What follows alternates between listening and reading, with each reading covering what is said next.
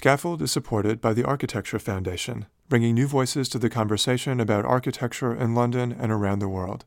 For more information and upcoming events, visit architecturefoundation.org.uk. I'm Matthew Blunderfield, and you're listening to Scaffold.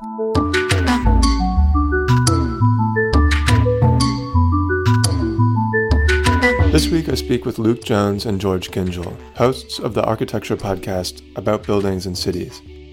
Starting in 2016, the podcast quickly became a go to source for new interpretations of familiar histories of architecture, with detours into film, fiction, and comics as well. The podcast has covered everything from architects like Le Corbusier and Alberti and Zaha Hadid to the manga artist Katsuhiro Otomo and the writer W.G. Sebald, to name just a few. With each subject, Luke and George will often produce multiple hour long segments, offering these deep cuts on the buildings and architects that are somehow both overexposed and underappreciated among contemporary audiences. In our conversation, George and Luke reflect on the value of reconsidering the all too familiar architectural canon and the role of new media in shaping a discourse that can thrive outside the confines of academia. I met with Luke and George a while ago, back in September of 2022 at Luke's flat in Bethnal Green, just following the release of their series on the Italian Renaissance architect Andrea Palladio. They've since aired a new series on Antoni Gaudi.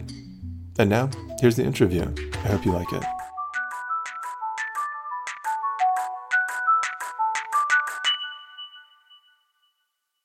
Just as a kind of setup for this conversation, the, one of the reasons I approached you is because I was asked to write a review of the podcast. And I mean, I've never written a review in my life. I don't think it's in my demeanor to go around writing reviews for some reason. I'd much rather have a conversation.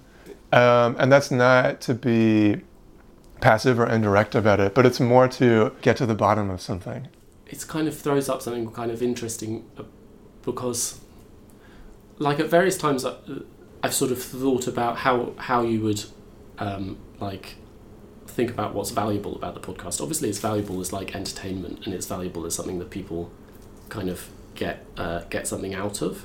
But if you like actually think of it as architectural history within like within the sort of terms that architectural history values things, then it doesn't really have any value because it's not doing any kind of primary research. It's not really it's not discovering anything except like us going through the process of discovering things for ourselves and kind of talking it out. Mm. So there are things which I think the like the kind of objective worth of which are quite hard to like identify within the terms of kind of architectural history as I understand it, which obviously like also like neither of us are actually architectural historians or kind of like within the discipline of it.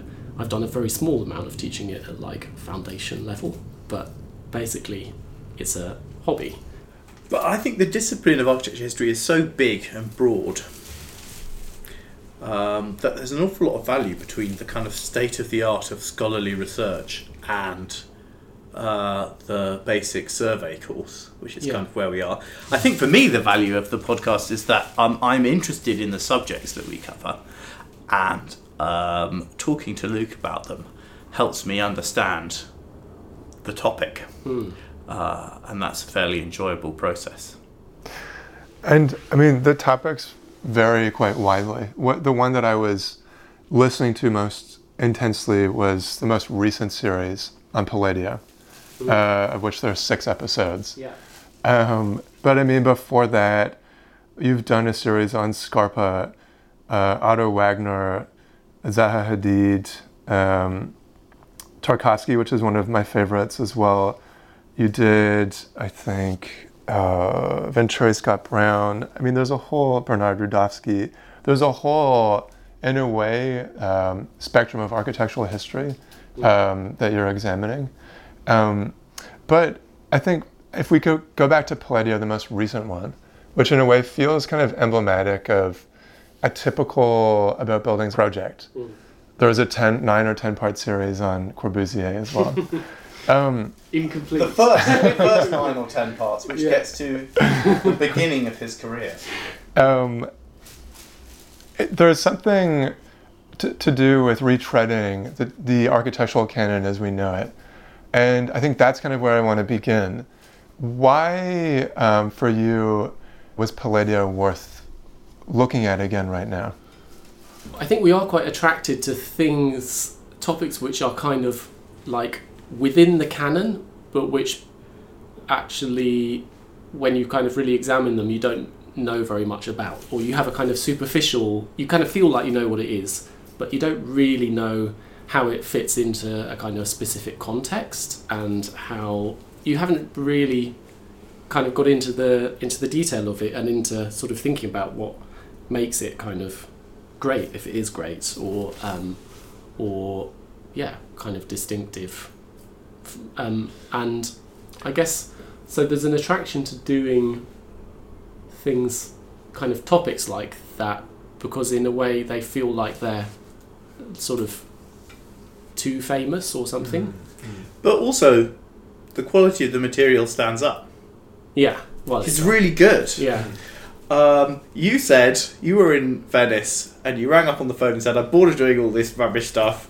I want to do some of the good things I've been looking at, like Carlo Scarpa and Palladio. And so we did them. yeah Uh, um, and that's well, more or less what you said. okay yeah Um, So it sounds like there's this kind of um, the value in reappraising these types of figures is to do with the fact that there's so much received wisdom around them now yeah that we've kind of forgotten these deeper or more integral or more important reasons as to why why they're valuable cultural figures in the first place. I think that there's a kind of in-depth, uh, there's a sort of like attentive study of like the specific building or the specific plan, which feels like maybe it does figure in some people's education in architectural history at the like at the start. Maybe it's like a sort of first year thing that you might do, but in general, yeah, the big figures and the big monuments of architectural history do feel like they come down to you slightly pre-digested and that there is a sort of they they're already sort of totally like pre-narrativized and uh, you don't really you don't really kind of experience them for yourself in some way um, I would say, yeah. though, in fact, that the, the, the bulk of the kind of architectural population is pretty naive to Palladio. Yeah well in any meaningful way. So if we were going to talk about Rem Koolhaas again, which I'm sure we will, mm, people have a like got a few takes yeah in on that. Whereas um, I don't think I think most people probably couldn't necessarily identify a single Palladian building. yeah yeah Uh, in like in, in actual like and they even quite um people who are quite knowledgeable about architecture. Yeah um, even though it, it like on the surface seems incredibly something you could put on the front of an architecture history book. yeah Um, so it's in some cases it's definitely possibly challenging conventional wisdom. Although I would hope instead of challenging conventional wisdom, we're just trying to look at things fresh. yeah Um, and to try and make that process of looking a bit kind of transparent that that the, the, it's the sort of something that you accompany us, accompany us on in the in the in the podcast I think that there's also there are specific things about Palladio which w- work as uh, well. There are things about Palladio which I think kind of connect to recurring fascinations in the podcast. Like, I think we're really really interested in looking at someone's work and trying to work out like what the sort of generative principles of their of their kind of philosophy of design are. Like what they architects often like set themselves quite simple sort of geometrical rules or um, they have certain things which they kind of return to obsessively which they obviously like really really like but which are not necessarily foregrounded in the rhetorical story that they tell about their work. And i think one of the things that i think we do quite well in the podcast quite often is sort of calling a spade a spade. Like you sort of see you see the thing you say yeah i kind of observe that this keeps happening or that this seems to be really really important in the work even though it's not the thing which you would read in the like 200 word summary of their of their kind of uh, their kind of work normally. And um, yeah i mean obviously in palladio like that is um, the uh, the the kind of plan grid or it's this uh, like incredible um, kind of obsessiveness about the elevation and these these kinds of things. Yeah, it, to me, there is a kind of primary research going on, but it has to do more with the intense awareness of one's own reaction to the material at hand and a narrating of that reaction and a sharing of that reaction Mm. so that you're not simply dusting off the old books and um, while there are sometimes lengthy passages you read aloud it's always how does that make me feel?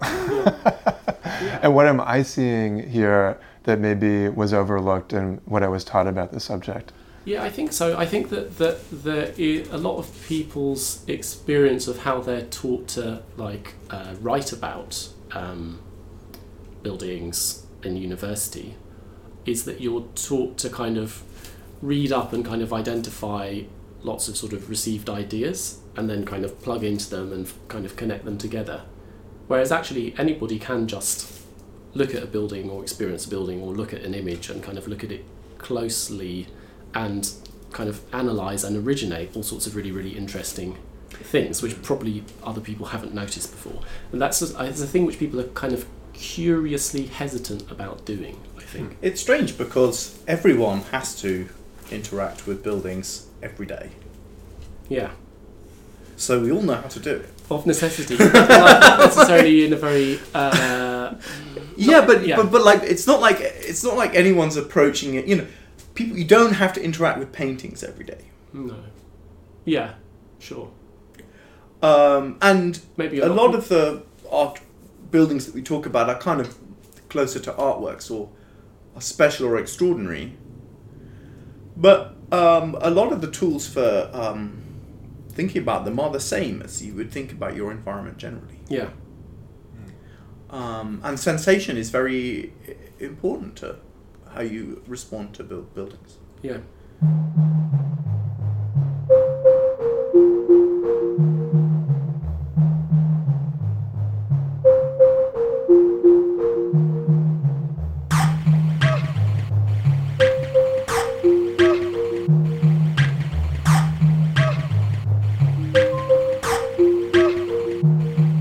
podcasting were a thing let's say in the 90s would this podcast be any different than it is now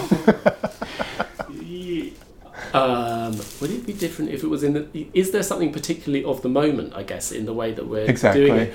Uh, I think there probably was more at the beginning. I think actually more and more we have. I think we've tried to like wall ourselves off from uh, the outside world in the podcast, and purely to just go on. I mean, I say that we are actually doing a like rare bonus episode inspired by current events, but um, but the uh, just after which we'll be doing later on. But, I think that not- was yeah. intentional right at the beginning. Right at the beginning, I wanted to do an architecture podcast where we didn't um, interview architects where they got to say what they wanted to about their work.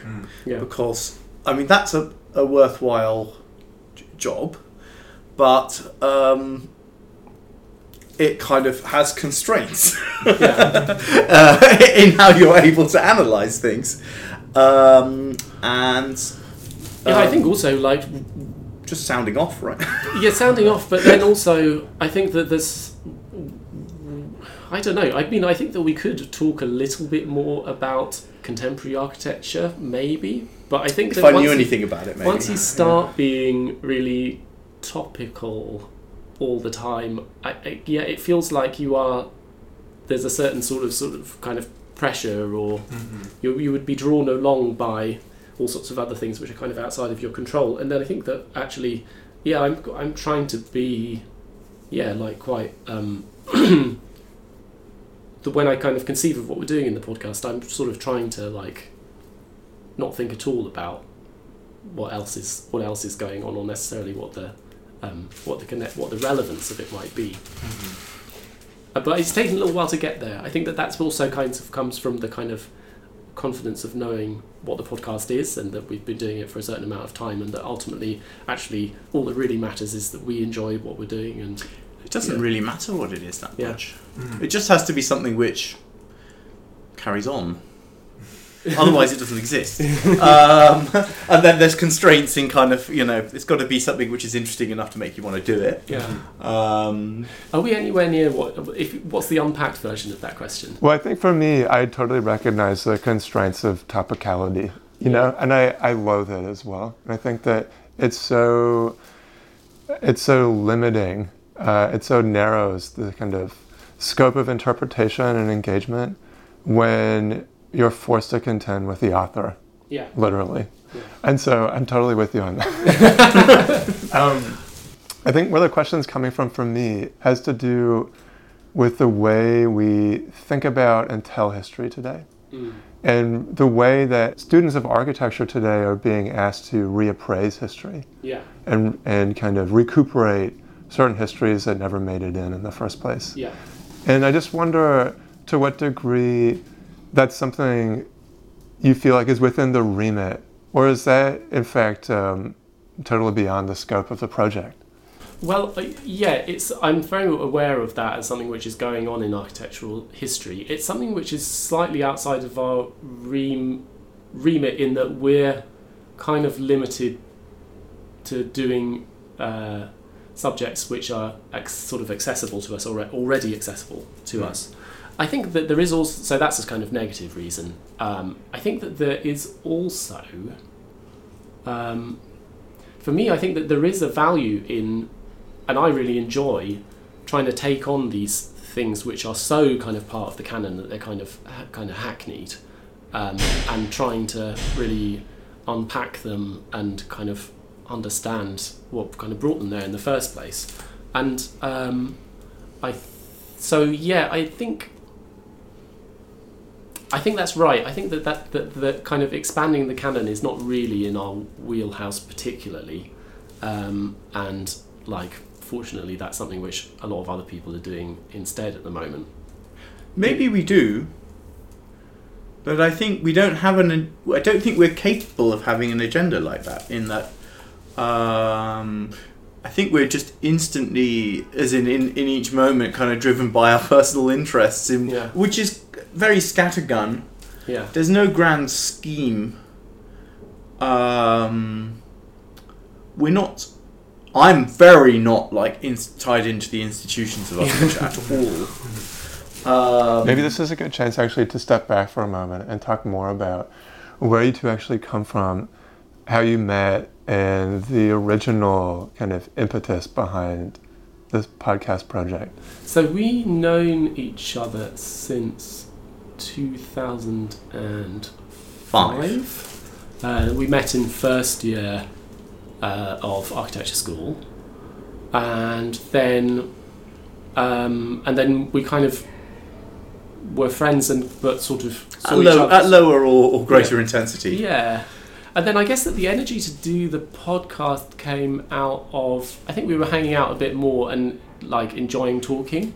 And then we also did a series of holidays where we would go on these kind of bicycle trips and go and visit lots of um, we did one to Belgium and we did one to we've done uh, one to Italy and these To like Italy. and um, I don't know. I could like that. I think started to kind of create a sense that there was that we were really enjoying a certain sort of conversation, and I think we were both getting something out of that.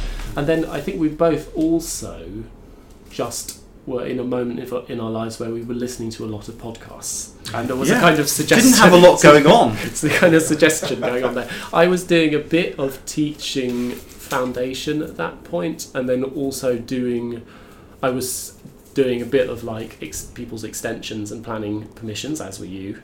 Yeah. And there is like a certain amount, yeah. So there was a certain amount of like working from home, being quite bored, and listening to. 12 podcasts in a row or whatever that I guess I- implanted I think I still do a certain amount. Yeah. That, yeah.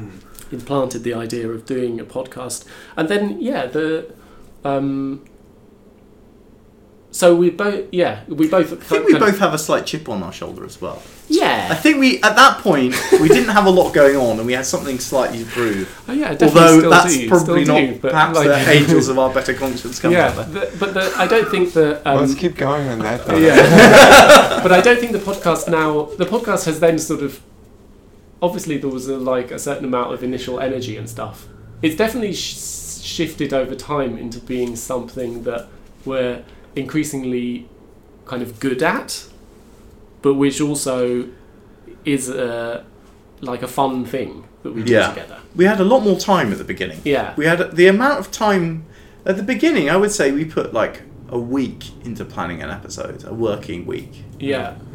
Um, We do a lot of writing and that kind of Mm. thing. And Yeah, there's also you would there- anyway, there's lots of experiments in the That's earlier all right. episodes, like these um, short stories and kind of I would love like things. if we had if we didn't have lives. yeah, I would really love to engage with that stuff more, but um, I that was all think fun. as a sort of matter of the podcast survival, it's not really. We we. Uh, I think we've ended up with something which is the thing that we can actually do. Yeah, I just want to go back to this chip on the shoulder comment and uh, trying to understand more about, I guess, these motivations or the impetus. What did you mean by that? I mean, it sounds like to me, both of you are the perfect embodiment of the para academic. yeah, That there is this um,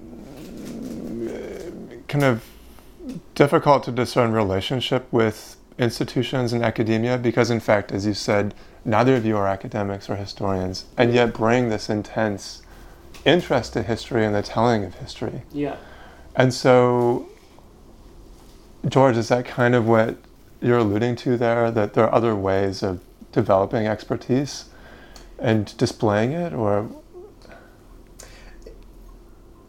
It's a strange question because I don't entirely know. I think my response was really emotional. It's like that's. A, I I, um, I have a lot of respect for uh, academic history. I think it's a slightly um, it's definitely a different thing to what we do. yeah, Um, yeah. I guess also like it's something that certainly you were very interested in, but like a university is not was not like a great place for you. No, it's terrible. I was, Yeah. I was, I Well, was pretty so you're- shambolic when I was Yeah, young. you were like quite an extreme character when we met, like like sort of quite, but uh, you know, somewhat socialized. Uh, and then I think Marginally, yeah. obviously like yeah, you struggled in university for various reasons, um, but kind of I can sort of understand why there might be a, like a complex emotion there because actually I did terribly in education. yeah I got by on on on sort of being naturally good at some of the subjects, but I was I never understood what it was for. Um, I had I couldn't understand how the system worked. you couldn't you had you were very dyslexic Um, Yeah, yeah, yeah. yeah. I couldn't read or write really. yeah. I still can't read write. Uh, so I, I, the reason why I never uh, have interacted academically with history is because I literally cannot write. Uh, and at, at the beginning of university, I could only just about read. yeah that's incredible. yeah Um, I'm still actually, I still actually really struggle reading. My default way, if we've got a text which isn't available in audio, I get like I get like a machine reader to read it, and then I read it at the same time. Right. So you have this kind of audio reinforcement. It, but it's a kind of strange experience because they'll you know it'll be this old scan, so you're getting all the page numbers and all the little stars on the corners being read as characters. A A A A. Because we're trying to smash through it, you go really fast. Uh-huh. Uh, Which is what I had started doing with your podcast, actually, putting things on an accelerated. oh yeah after, after a while that sounds totally normal it's quite like you quite quickly get used to it But this is this is this to me is so, um, in a way, revelatory to learn about you, George, in terms of the way you acquire information and the way you disseminate it. That th- you, the podcast is somehow a kind of outlet for an alternate mode of communicating that kind of bypasses the constraints of text and academic text specifically. That there is this kind of avenue that that cuts Yeah, right through that. it's, def- it's definitely something in. Yeah. it's de- I mean like podcasting and like new media in general uh, are like a great they're kind of driven by enthusiasm.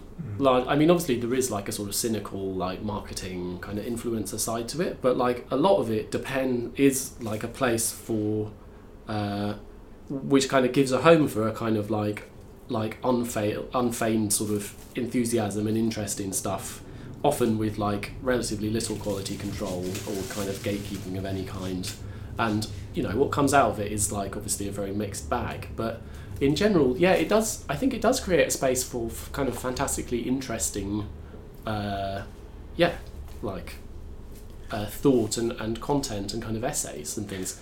Uh, as we've rec- we've recently kind of branched out into YouTube and tried to get the podcast on YouTube as well, and I've been watching like a lot more YouTube, and they're like fantastically interesting like video essays by these weird, largely guys like on the internet talking about putting together like these kind of weird cultural references from books I've never heard of and computer games and all of this sort of stuff. And it's I think it's uh, I have like I still actually have like a very kind of utopian sort of feeling about about uh, new media generally. I think when looking at the moment, it's a bit of a reputational nadir for various reasons, but like I think actually it's enormously positive.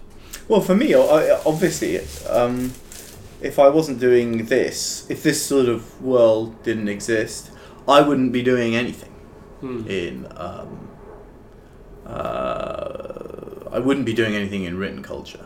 Yeah. Uh, I, I, I think that would be extremely unlikely.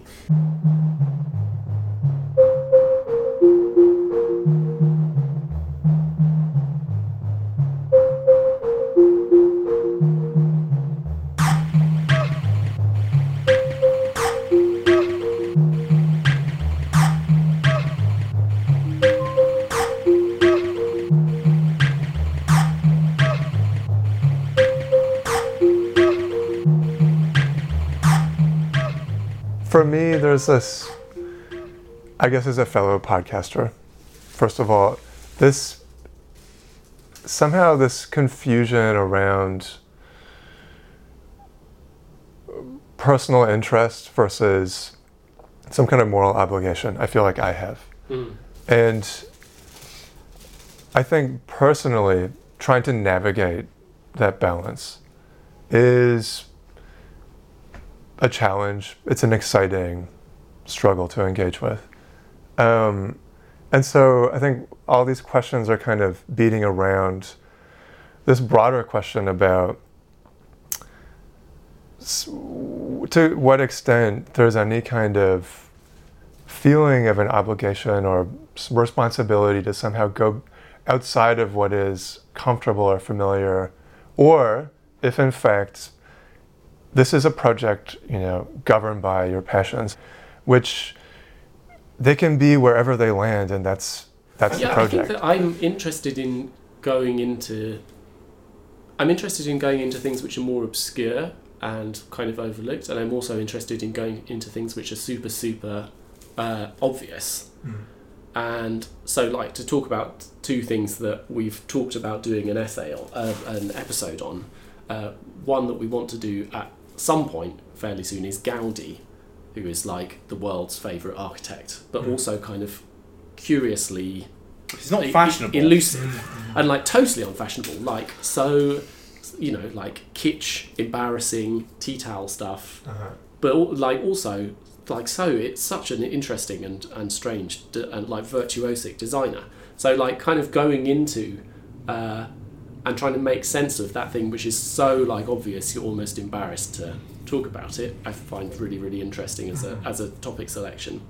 And then also like there's one which i want to do which is i want to do um, there's this like amazing you probably maybe you do know these but there's this like amazing series of columns written for student american students who were going to do uh, the beaux-arts uh, design method in the like 19 uh, 19 teens 1920s and it's like this kind of weird window into like two completely unfamiliar cultures like being an early 20th century american architecture student and um, the like french beaux-arts design method. And like that's also something which that's something which i think maybe one person has written a blog about this book. Like that's the extent of its kind of contemporary cultural surface area. Um, it does, it pops up in some things. I think it, I think Peter Eisenman mentions it at one point. But um, but yeah, I think that the I don't feel that there is an obligation there. No, because I think like I think what I think it feels like this is circling back to this kind of expanding the canon kind of Mhm. question and like but if everyone is expanding the canon then I don't think we're under any obligation to do it. Like there's lots of amazing stuff go you know there's lots of amazing stuff going on. There's like lots of, lots of really fascinating books being published. Um, I keep meaning to get to reading that one about um, uh, uh, what's it?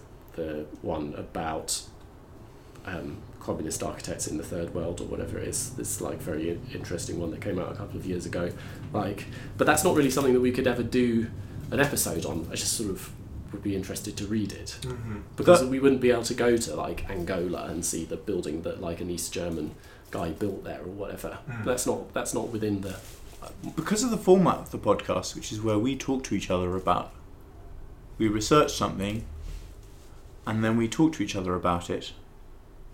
Um, it's and and as you say, we try and deal quite closely with our responses to the topic. We are stuck with who we are. And if we were trying to sort of ventriloquize a different, I think it would be trite. yeah Um, I. We are trying to kind of be intellectually curious. Um, I don't know if that's a moral obligation, but we're certainly trying to be intellectually curious and Mm. approach things uh, uh, like at, at least with our priors kind of out there. yeah But I don't, I don't think in that format you can.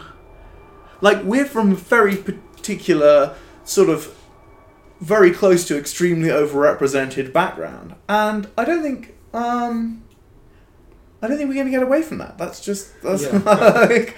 Uh, but also, like but also that's kind of the thing about new media though is like it's just we make the podcast it's like an rss feed that exists on the internet it's not it doesn't there is there is no institution Mm-hmm. it's a kind of it's a hobby which exists as files on the internet and there is i don't feel like i don't feel any guilt in the sense like i don't feel like we're taking up space like i don't feel like we're consuming the entire possible bandwidth for architectural podcasts that could exist in the world i think like there could be so many other really good architectural podcasts which would have their own format and their own kind of priors and their Also- own, you know I don't think um it's not like we're making you know, okay, Palladio. Very very trad very trad subject. but um it's not like there's a huge wealth of podcasts looking at Palladio. The, this incredibly obvious topic. Yeah. No, that's what's funny about it. We're not we're not making the twentieth take, desperately trying to scrabble around for something novel to say. Um? Yeah, but that is the thing. You know, like the very, very kind of things which people think they know very well. Actually, often they don't know very well, and often like people aren't really talking about very much or very often. Um, Yeah, and there's a there's always this risk that these subjects, which we assume we understand, then become overlooked, or their value decreases, or um, they get lost entirely from yeah. the discourse. Yeah, I mean, I sort of thought that a bit when we were doing Le Corbusier, which I do want to go back to at some point uh, and maybe do another 10 episodes on. But, you know, and like Get to the everyone, thi- mid-career. everyone thinks that they know Corbyn, Corbyn his work. Um, but it feels sometimes as if like 80% of what people are talking about is like you know the kind of psychodrama with Eileen Gray or something you know like these these things which become which I guess because they're like emblematic of like the past sins of like uh, misogynists in the discipline but it's sort of you know he like he's the preeminent architect of the 20th century for lots of reasons. And if you're interested in like the reasons for and the kind of operation of that influence, then you sort of need to really look at the buildings and kind of think about think about what what it, what's in them, what they are. Architecture is, in one way, very, very accessible because we are all forced to interact with it all the time. But in another way, it's not because to look at a Le Corbusier building, I think it's very difficult to get very far with understanding architecture without going and looking at buildings in some depth. And that's very difficult because they're in a particular place in the world. In each Yeah. case, they are unique. Yeah. Um, and that means that it, obviously, given that it's very hard for people to really get very far understanding buildings, um, people are going to get a lot more of, of stories. Yeah. So, like, a lot of the takes that, that I think are well established are an idea from someone's book. That's a kind of common, or like an idea of what a book of theory is about. They're kind of more widespread than particular nuances of work, which are difficult to talk about and very and can only be kind of experienced Yeah. uh, by a lucky few. Yeah. Also, sort of can be quite boring to describe as well. I mean, we did we did talk about description earlier as a thing that, that we try to do, but we're also aware of its its pitfalls, which are that uh, if it goes on longer than about twenty seconds, it becomes really really bore- hard to follow and boring. Yeah, it's So, much worse uh, than a picture, but actually yeah. pictures aren't that great either. Yeah. Pictures, you sort of think you've got it, but you haven't got it. Whereas description, you like have enough of it quite quickly, and you know, It can only Yeah. really be a cue to for people to look, but I mean, Yeah. that's not a bad thing. One of the series that stood out uh, was one of the reactionaries, which I wasn't actually familiar with, but and maybe for the very reason that in a way this is an example of a a significant part of architectural history that is overlooked, but one that you wouldn't expect now in the present to be recuperated, but is still equally fascinating, valid, and relevant to conversations about architectural culture historically and today. I mean, could you talk me through that series in particular? Why that was an important subject to readdress? I thought it was difficult, and we didn't really produce a satisfactory resolution of it. It's not one I'm particularly satisfied with, but I do think it's a topic. um, I think that one originated with you.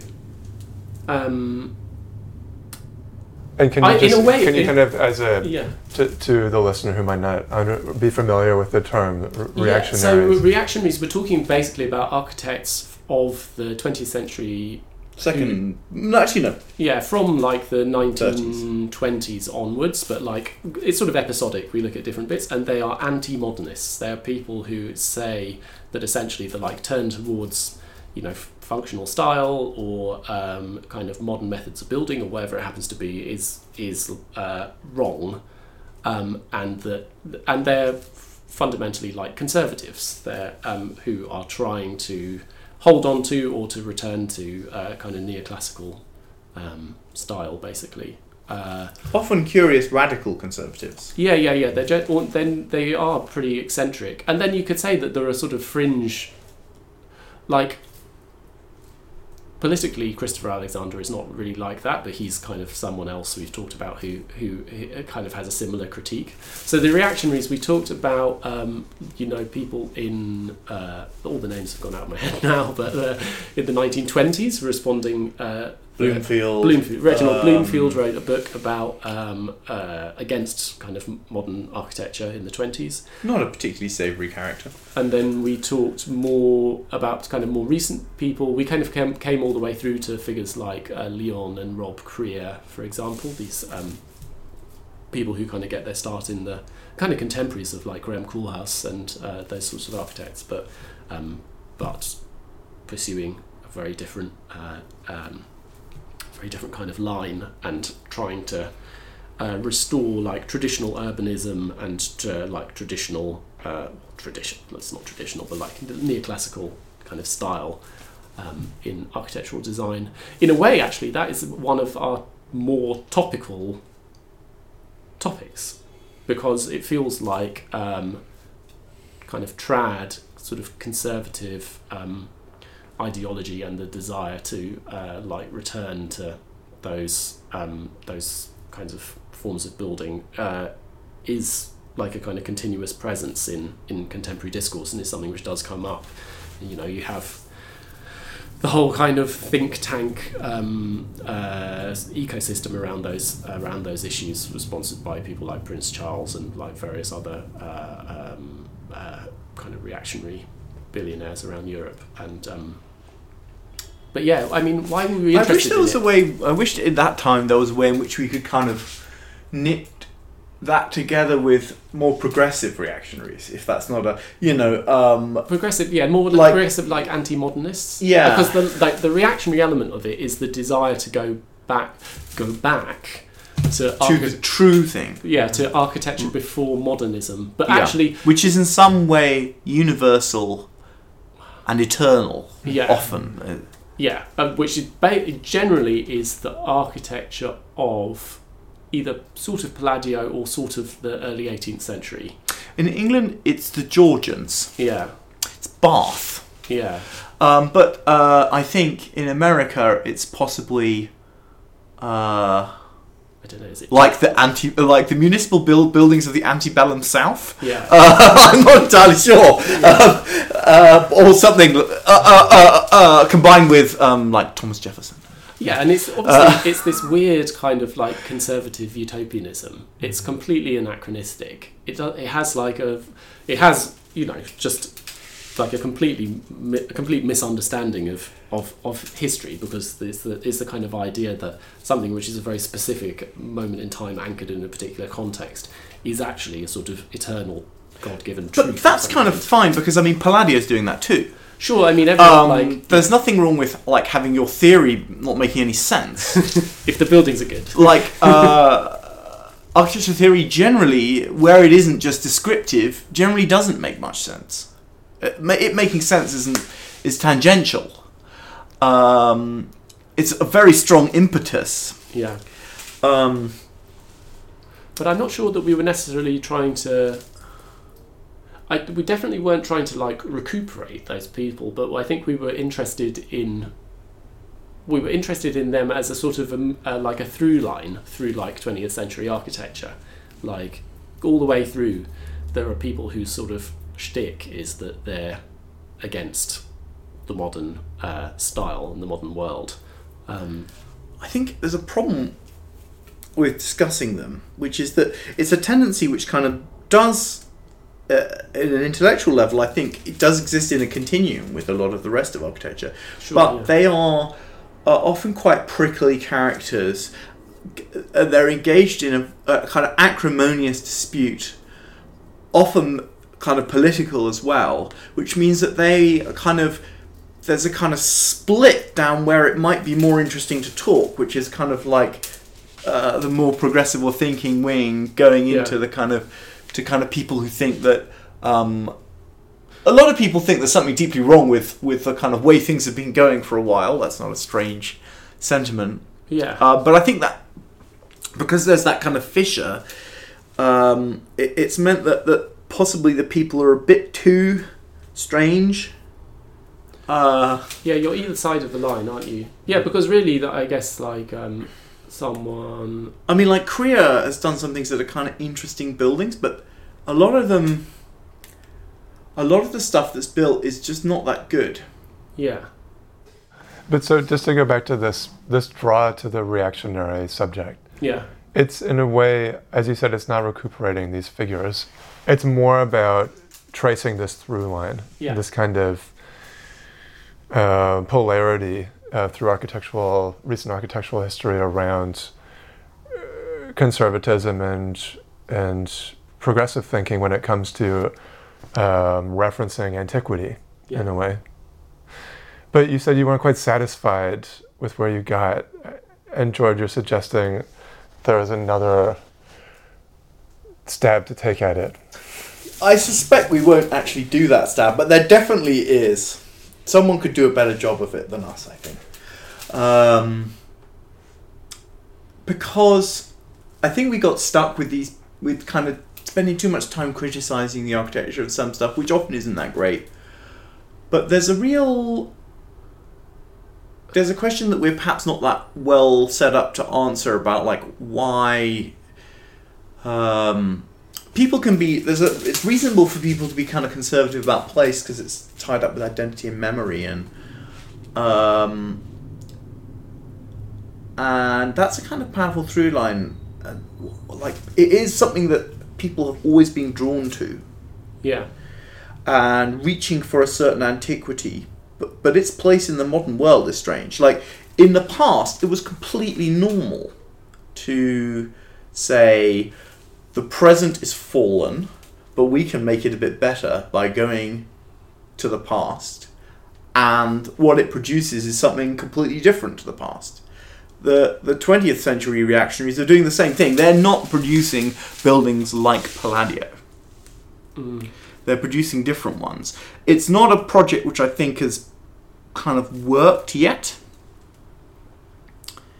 Um, but the, the, the I, I'm not I haven't resolved in my mind what the, the role and how that works. It's difficult because like what's the what's the boundary between I think there's just a definitional issue and I think that the one that we had was that it's about a kind of return to classicism as this sort of imagined universal architecture which I think was sort of um, like a previous ideological position even if the way it sort of locates itself historically doesn't really make any sense um, I think for me also there was a slight issue where uh, we had to get like a bit too close to people who I think just didn't deserve as much time. Yeah. Like, um, who's the guy? Who's the? I've forgotten his name. Who's the guy who's the uh, English architect who is Quinlan Terry's kind of mentor? Ray- Raymond Erith. Erith. Yeah. Erith. Yeah. Um, yeah. Well, you know, you were talking about how um, talking about English people in the 20th century be a bit boring, and there are all those kind of modernists we don't really talk about because they're kind of. I mean, I don't think Erith was a terrible architect, Yeah. um, but he's not quite. It's just he's not quite one of the greats of all time. Let's put it like that. Um, and there's a lot more to be learnt from really.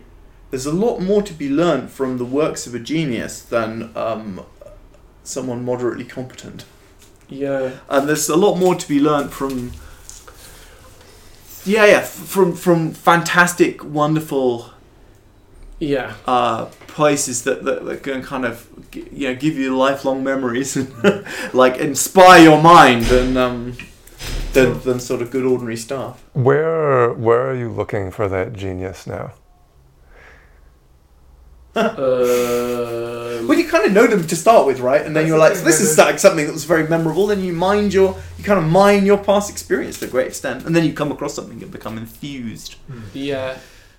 Well, what's sparking your enthusiasm right now then? Well, the, we also we also try to try to not cover the same ground too many times too often. So if we take Otto Wagner, who we did, um, who like I, it, I think that that moment in there's that kind of transitional moment around the turn of that this the 20th century in architecture.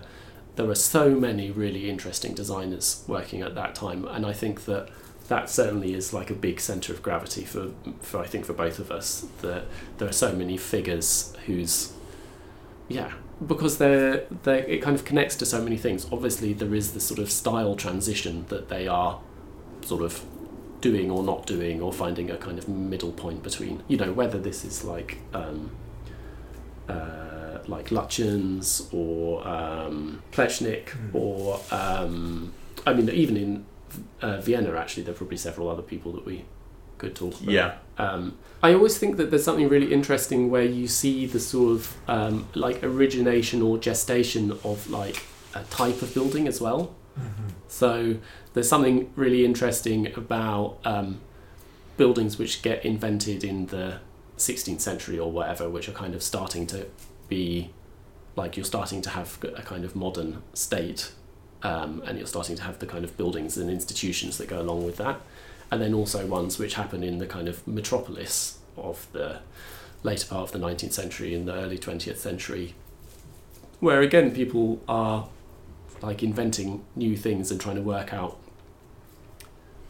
what sort of building it should be. And um, I think that those those kind of problems, those kind of like type problems and function problems, are also really interesting, going along with. Um, And it's a great Yeah. period for that because the the types of the late nineteenth century that are being developed are types which are have very complex hierarchies. So it's like interaction of lots of different sorts of rooms, whereas the second half of the or like a lot of the twentieth century types are serial types, like lots of flats, lots Mm. of offices, shopping mall, like these great serializations. Whereas um, the kind of how you do a big complex institutional late 19th century building is well it's just got lots of different things yeah. um, and that makes for interesting planning problems and interesting very- problems yeah. about which generate these types and the types eventually become kind of super elaborated yeah, they're very differentiated. Um, What what do you most want listeners to come away with when you start to examine these really rich and complex types or precedents? Like, is there any kind of instrumental project, or is it really just um, taking pleasure in one's enthusiasm and relaying that? Like, to what degree are you conscious of any kind of influence um, on the listener? Well, what something which we do get a lot is people say, um, "I listened to your podcast and now I'm going to visit this place. I'm going on holiday to this place." I, I was you know, thinking exactly the same thing Yeah. I, I, I, I, I don't think I could feel grand enough to feel that I was having some influence on the built Yeah. environment. But but encouraging some people to look at and appreciate some things culturally, um, that would be very nice. I think also that there is a. I have a sort of. I think it's good for people to be interested in the history of architecture and to have like favorite architects and be enthused about about about you know like great buildings just for its own sake. Like I think that that enthusiasm and uh, like I think that that is something which kind of pays off for the individual and um, to the extent that we sort of promote a culture of that a little bit. I think that I feel good about that. Um, Yeah, like a really nice thing to enjoy. It's kind of accessible. There's, there's buildings in most places. yeah, somebody. Uh, um, from- I was talking to somebody who said they've taken their family to the um, Aldo Rossi Cemetery recently. Ah, this is it. Yeah, Oh, familial punishment trips is definitely uh, Yeah, yeah, and that's such a one as well. It's that's like you know that's a that's a that's, that's real like we're gonna that's real like, like, let's uh, take yeah. all the kids to the Messiaen opera. yeah, Luke and George, thank you so much for your time. yeah. This has been a real pleasure. Thanks. Scaffold is a podcast from the Architecture Foundation. I'm Matthew Blunderfield and I produce the show. The theme music is composed and performed by Luke Blair. Subscribe to Scaffold on iTunes or wherever you get your podcasts, and follow the show on Twitter and Instagram at scaffold underscore podcast. If you like the show, spread the word and leave a rating on iTunes. Thanks to Luke and George, thanks as always to Scandal and thanks to you for listening. I'll see you next time.